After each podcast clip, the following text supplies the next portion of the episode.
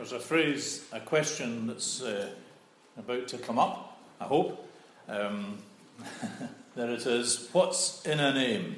Question, as you'll surely know, being uh, great literary uh, experts and so on, uh, from Romeo and Juliet. Asked by Juliet in that play, that which we call a rose by any other name would smell as sweet. And it's true when you think about it. If a, what we know as a rose had happened to be called a turnip, it would still look as beautiful and smell as nice, wouldn't it? Whatever the name was. And in the play, Romeo might be a Montague, but she wasn't in love with his name, but with him as a person. She meant there isn't anything in a name. But sometimes there is a lot in a name. And in the Bible, you know how there are names that mean something. When we think of Jesus giving Simon the name Peter, which means a rock, or Paul referring to Onesimus as a useful person, and that's exactly what that word actually means. And of course, there was the angelic message that said, you shall call his name Jesus, which means Saviour, because he will save his people from their sins. And this morning I want to take up simply the word Christian.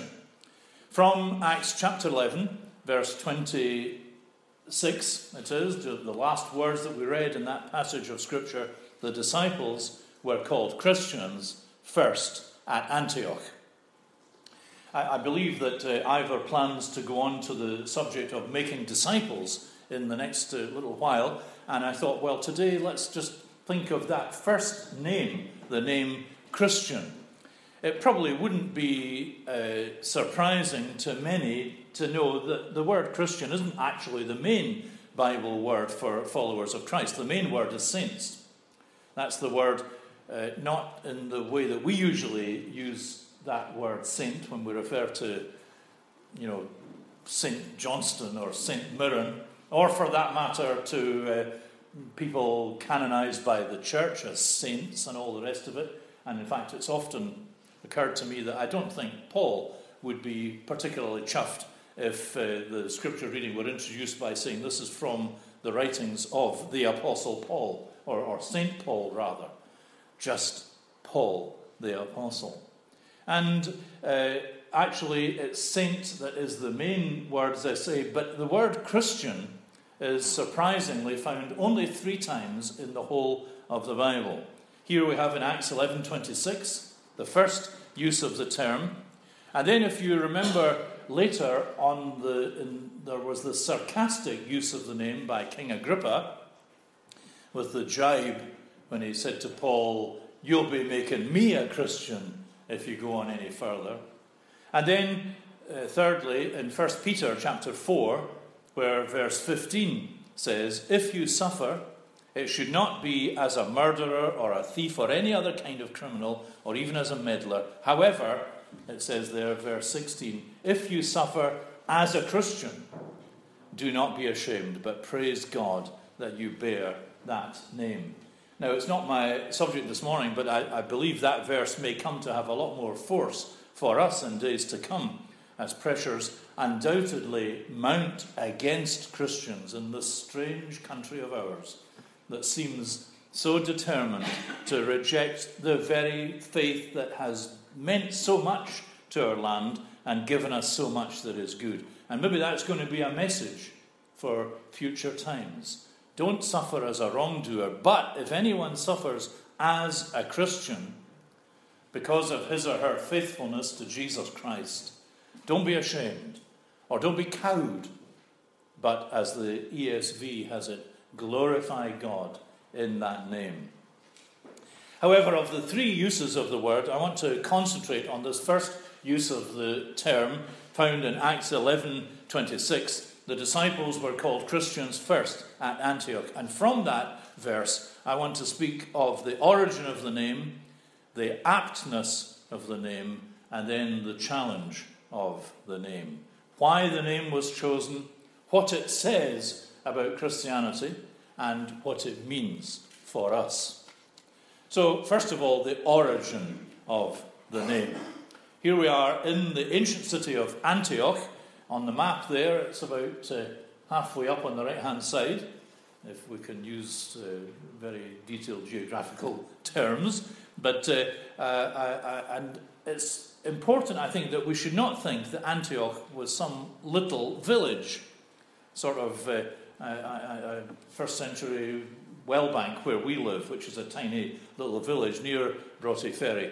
Rather, it was a, not even a, a, a borough, but it was a large city, a cosmopolitan city of some half a million souls, uh, about the size of Edinburgh, really. And in that ancient world, only Rome and Alexandria were larger. So Antioch was one of these places where, if the gospel could be established there, it would be, it would be very significant in itself for that city, but it would also be a kind of strategic base for further advance. And Acts eleven tells the exciting story of the formation of the church there in that city. Verse nineteen, if we look at that again, points out that it was as a result of persecution, the persecution in connection with Stephen, that some people were scattered and travelled as far as Antioch. It was that time of persecution that became a springboard for the advance of the gospel. The famous Alexander Solzhenitsyn once wrote about his experiences: "It was only when I lay there on the rotting prison straw that I sensed within myself the first stirrings of good.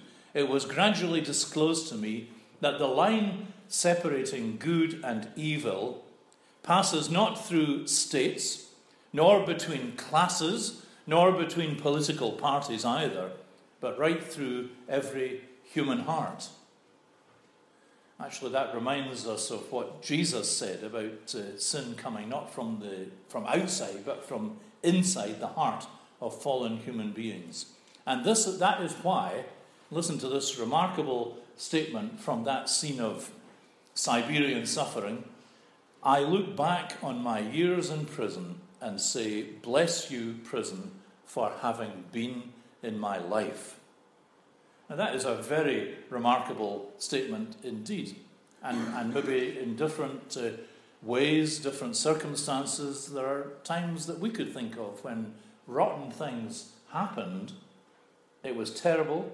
We would never have chosen it, but when you look back, you realise that however undesirable it was at the time, it has helped to make you stronger, wiser perhaps than you might have been. But here in these days, God turned that situation of persecution to good. And when you think about it, the martyrdom of Stephen must have been a dreadful thing. Stoning It must have been a terrible way to die, although the record says, it's back a few chapters in Acts seven, verse fifty-five, "Stephen, full of the Holy Spirit, looked up to heaven and saw the glory of God and Jesus standing at the right hand of God." And it says, as they hurled the rocks down on him, they, he cried out, "Lord, do not hold this sin against them." So like the Master in whose name he was being martyred, but absolutely awful. And also, of course, it was the first Christian martyrdom. And did any Christian in these days think that following Jesus was meant to lead to an easier life? Or that the cause of Christ was going to take over the world in a fortnight? To see such a stalwart as Stephen done to death must have troubled many people, and maybe even disturbed the faith of some. And Acts eight, Acts eight goes on to say, "On that day, a great persecution broke out against the church at Jerusalem, and all except the apostles were scattered throughout Judea and Samaria." Was this going to be the fulfilment of Acts one and eight about, you know, the text that says, "You shall be my witnesses in, in Jerusalem, Judea, Samaria, and then away to the ends of the earth"?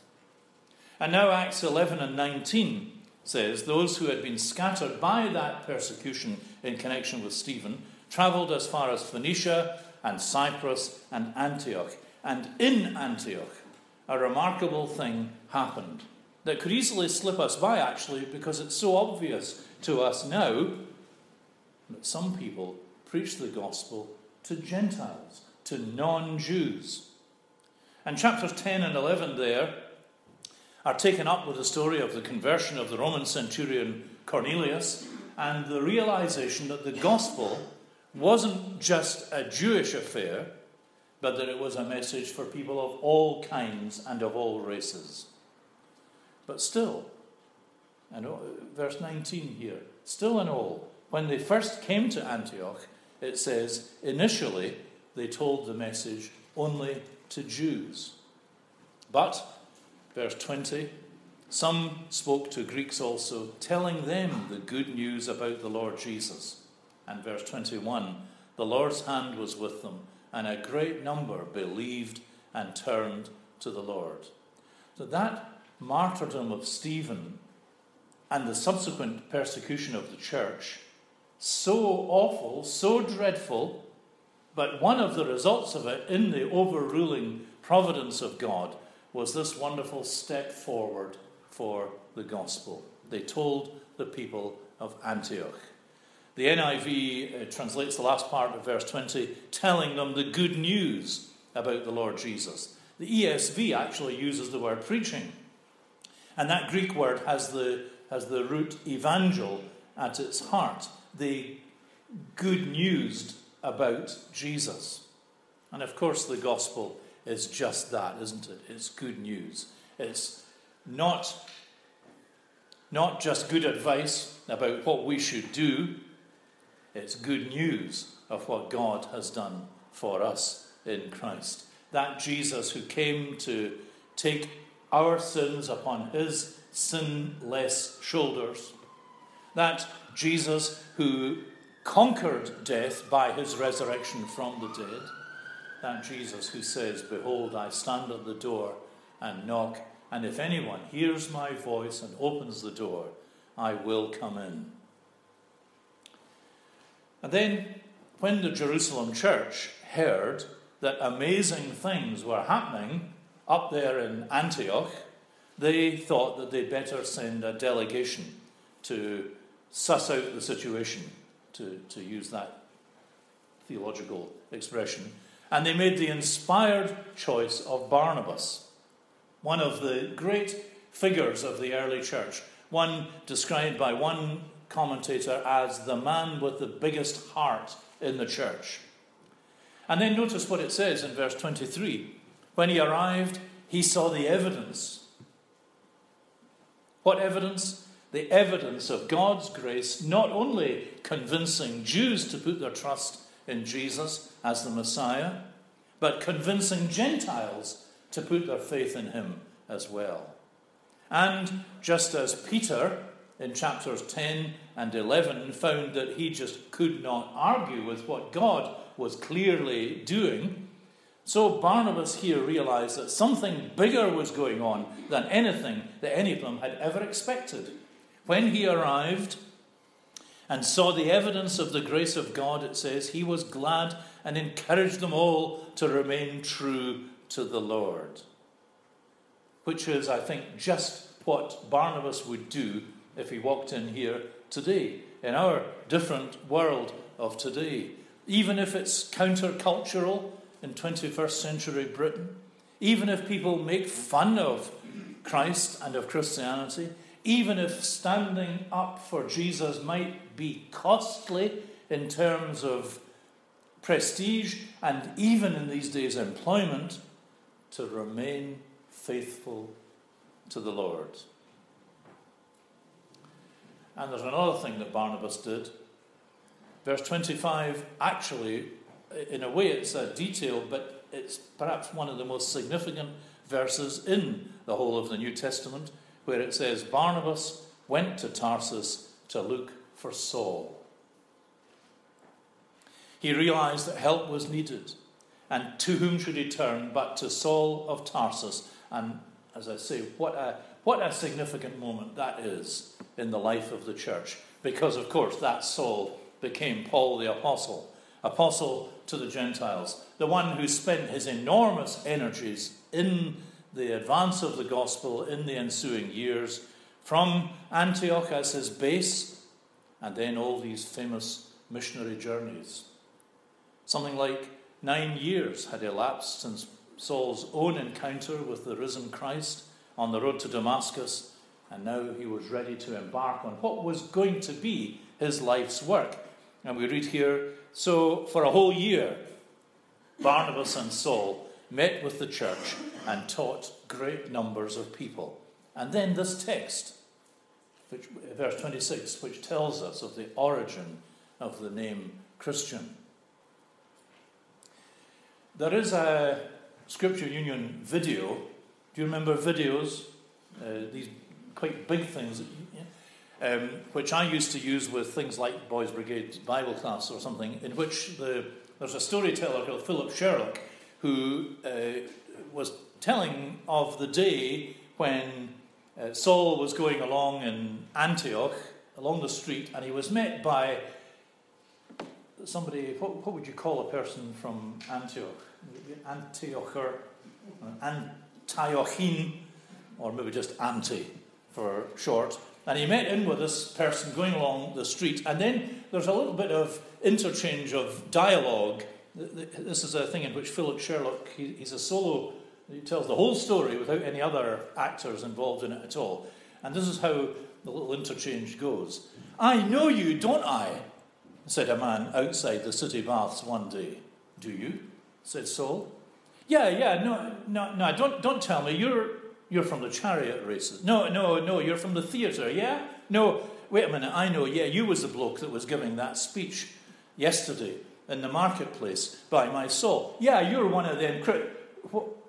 Wait, pardon, said Paul. One of them what? Yeah, yeah, you know, after your bloke, Jesus Christ.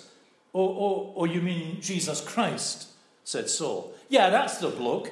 My next door neighbour, he's one of your lot.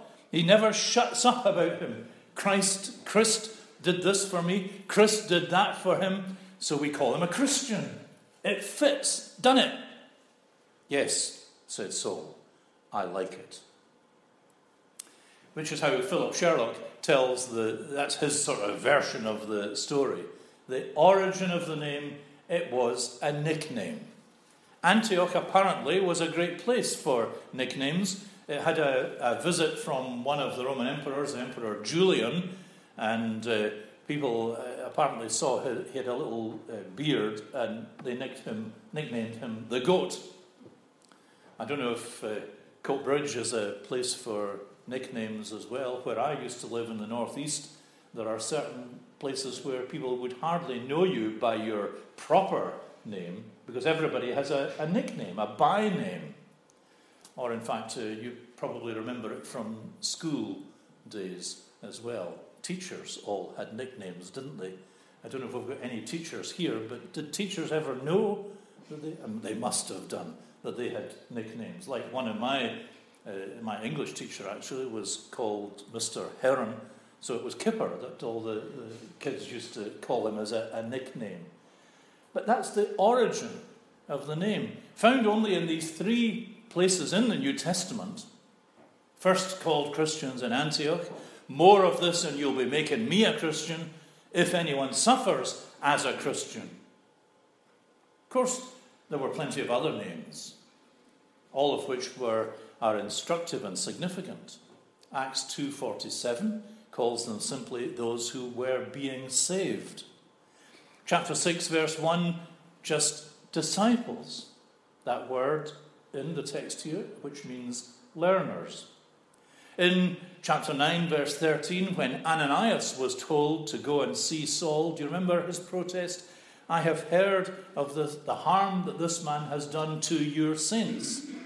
The normal New Testament word for believers. The, again, it's sometimes just that, believers, sometimes it's brothers, even the Nazarenes, all sorts of names. And here in this text we find that, surprisingly, the name which has come to be the most commonly used name of all wasn't even chosen by the followers of Jesus himself, but a name fastened onto them by other people. So having uh, thought about that, from the or- about the origin of the name, let's go on to the aptness of the name. There's the, the, it's very significant that the people of Antioch latched on to the name of Christ. Somebody put it this way: Antioch named these people by what Antioch saw in them. That's pretty good, isn't it? Antioch named these people by what Antioch saw in them. Marvelous that the people saw Christ in his followers. Not a code of morality, although obviously the, the gospel has moral implications. Not some kind of secret society that kept themselves to themselves, or kind that uh, uh, kind described by somebody's statement that the lives of some Christians, with their lack of support for mission and lack of desire to be witnesses, might make it sound as if Jesus' original commission was to go out into all the world and keep your head down and don't open your mouth if you can possibly help it, which is not actually what Jesus said at all. And they didn't see in these people a religion even, although, of course, the Christian religion was destined to outlive all of these people in these days, and even these proud Roman emperors who thought that they ruled the world. In fact, I, I often recall hearing Richard Bewes in a prom praise concert once talking about all these emperors who thought that they were supreme, and, uh, and he said they would, they could never have imagined that for centuries to come, people would name their children after the followers of Christ. You know, names like Andrew and James and Thomas and so on, while their names, the names of these proud Roman emperors, would be reserved for their household pets, like Caesar and Nero and such like. No, the people of Antioch saw people not following a code of morality or a secret society, members of a new religion. They saw people who belonged to Jesus, people who worshipped and loved Jesus, people who served and sought to introduce others to him. Of course, there were the two sides to it, weren't there? They spoke about Jesus in words, and their lives spoke of Jesus. I'm sure that that uh, storyteller was right in imagining a resident of Antioch saying, "My next door neighbour, it's, it's Christ did this for him and Christ did that for him."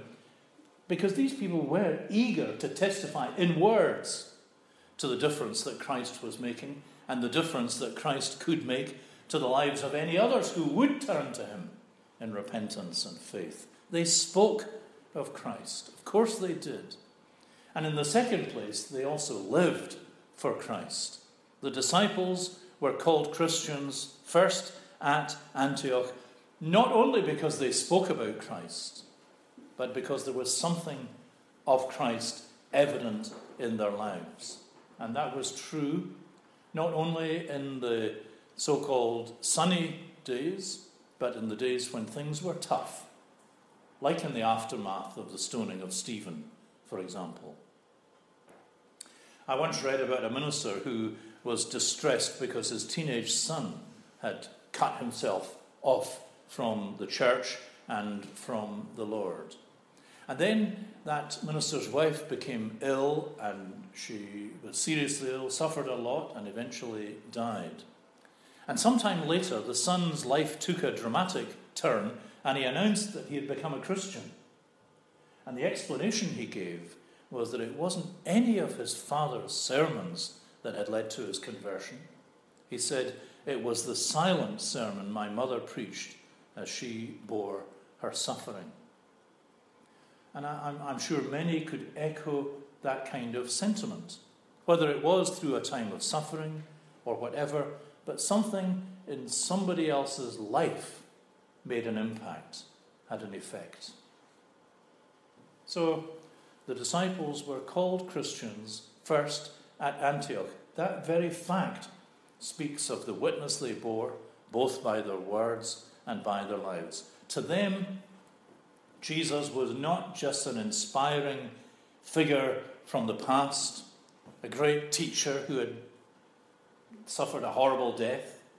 For them, he was much more than that. He was their saviour, their redeemer, their Lord, their master, their friend, their guide in difficult times, their strength in testing times, their hope for future times. In everything, it was Christ at the centre, in their faith, their worship, their prayer, their fellowship, their life, everything. When I was a, a, a student, one of the summer jobs that I had was in Edinburgh was in what was then called P T's. I don't know if anybody knows Edinburgh in these days. Patrick Thomson's, a big department store in Edinburgh. And there was an elderly employee there, or as I recall now, he seemed to be elderly. Although when I look back on it, he must have been younger than I am now when I'm telling this story. Uh, but he was uh, called, he, his name was Mister Kuniki, uh, because in these days everybody was called Mister something or Missus something or Miss somebody. But uh, he also had a nickname. He was affectionately known as Peter the Pole. And there was another man in that uh, store, a Mister Anderson. And as I say, everybody was known, I don't know what his Christian name would have been actually, but just Mister Anderson, who was known as a Christian. And if ever Mister Anderson seemed to do something that, you know, wasn't in it, doesn't along the path of Christian duty, let's say, something not worthy, Mister Kuniki would say, "You should love other people. You are a Jesus Christ man." That's actually what he said. I, I remember from the time I wrote it down. "You shouldn't do that. You are a Jesus Christ man." That's exactly what was happening here in Antioch. By the choice of the name to characterize these followers of the Lord, that they were they were disciples and saints and brothers and believers and all the rest, but the best and most apt name for them was Christians, because everything in their life and their faith centered in Christ. The origin of the name, the aptness of the name, and the last thing is the challenge of the name, because clearly that's the, that's the message that comes from it. The challenge that comes out of that text is this. Listen to this and think about this. If the people, not of Antioch now, but the people of Coatbridge or Broughty Ferry, were to be asked today to invent a name for us, what would it be? Do you think? Churchgoers, maybe, which is fair enough up to a point, because Christians go to church. Bible bashers, depends what you mean by that term, I suppose. Fair enough if it means we believe in the Bible. I, I suppose not so good if it means trying to ram it down other people's throats. Religious people, I hope more than that.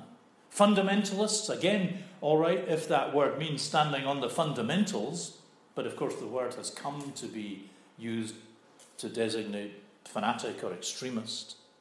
What term would they use? Wouldn't it be wonderful if it were the name Christian? If there was something about God's people that reminded them of God's Son, of Christ. And shouldn't that be our prayer, actually, in, in the, the old uh, uh, chorus, the old song, we got it up, that says, "Let the beauty of Jesus be seen in me. All his wondrous compassion and purity. O thou Spirit divine, all my nature refine, till the beauty of Jesus be seen in me." Let that be our prayer. Some time ago, there was an article in a Christian magazine about Christians in what was then called the Soviet Union. And there was a, a particular man called Kozlov, who was a criminal who was imprisoned in a Soviet prison. But later, he became a Christian and later still a, a church leader. And this is how he looked back on that time in the prison. He wrote, "Among the general despair, while prisoners like myself were cursing ourselves, the camp, the authorities, while we opened up our veins or our stomachs or hanged ourselves, the Christians, often with sentences of twenty to twenty-five years, did not despair. One could see Christ reflected in their faces. Their pure, upright life, deep faith and devotion to God, their gentleness and their wonderful manliness became a shining example of real life for thousands. These were people of whom their fellow prisoners would have said they recognized them as Christians, even there in prison. And the text is a reminder of the central place that Christ himself should have and must have. Well, in various areas, in our in our belief, because Christianity is nothing if not self-centered, everything, uh, nothing but Christ-centered. Everything in Christianity centers in him. That's the whole point, isn't it? It's not about what we think of God, what we think God must be like, but about what God has made known to us. He has revealed himself. The central place that Christ should have in our church, because of course the church is nothing if not the church of Jesus Christ, the church that exists to worship and glorify him, to love and serve him, to help others to come to know him. And in our living, because what is Christianity if it is not following Jesus? Not a matter of just being a decent citizen and so on, a matter of following Jesus Christ and seeking to be more like him. And in our witnessing as well, because what is witness but the endeavour to bring others not just to church, although that might be a step on the way, not just to respectability or anything of that kind, but to Christ himself, to a living faith in him. In these early days then, unbelievers looked at the church and they saw people who reminded them of Jesus. And shouldn't we say, may that be so today as well? Let's pray that it may be so. The disciples were called Christians first at Antioch. Well, let's pray about that ourselves now. Lord, we thank you for all that is recorded of these exciting and wonderful days of the early church when the gospel was growing and advancing in that world. And we thank you for this wonderful instance of the name that was developed because of what people saw in the followers of our Master. And Lord, we pray, we are challenged by that thought about what name people would choose today. And we pray that there may be much of Christ himself about the lives of you, of his people, in our beliefs and in our church, in our living, in our witnessing, that it may all centre in Jesus Christ himself. And we pray, Lord, that you would help us to show forth something of that beauty of Jesus. Let the beauty of Jesus be seen in me, all his wondrous compassion and purity. O thou Spirit divine, all our nature refine, till the beauty of Jesus be seen in us. May it be so, Lord, and may your word bear fruit in our lives. For Jesus Christ's sake and in his name we ask it. Amen.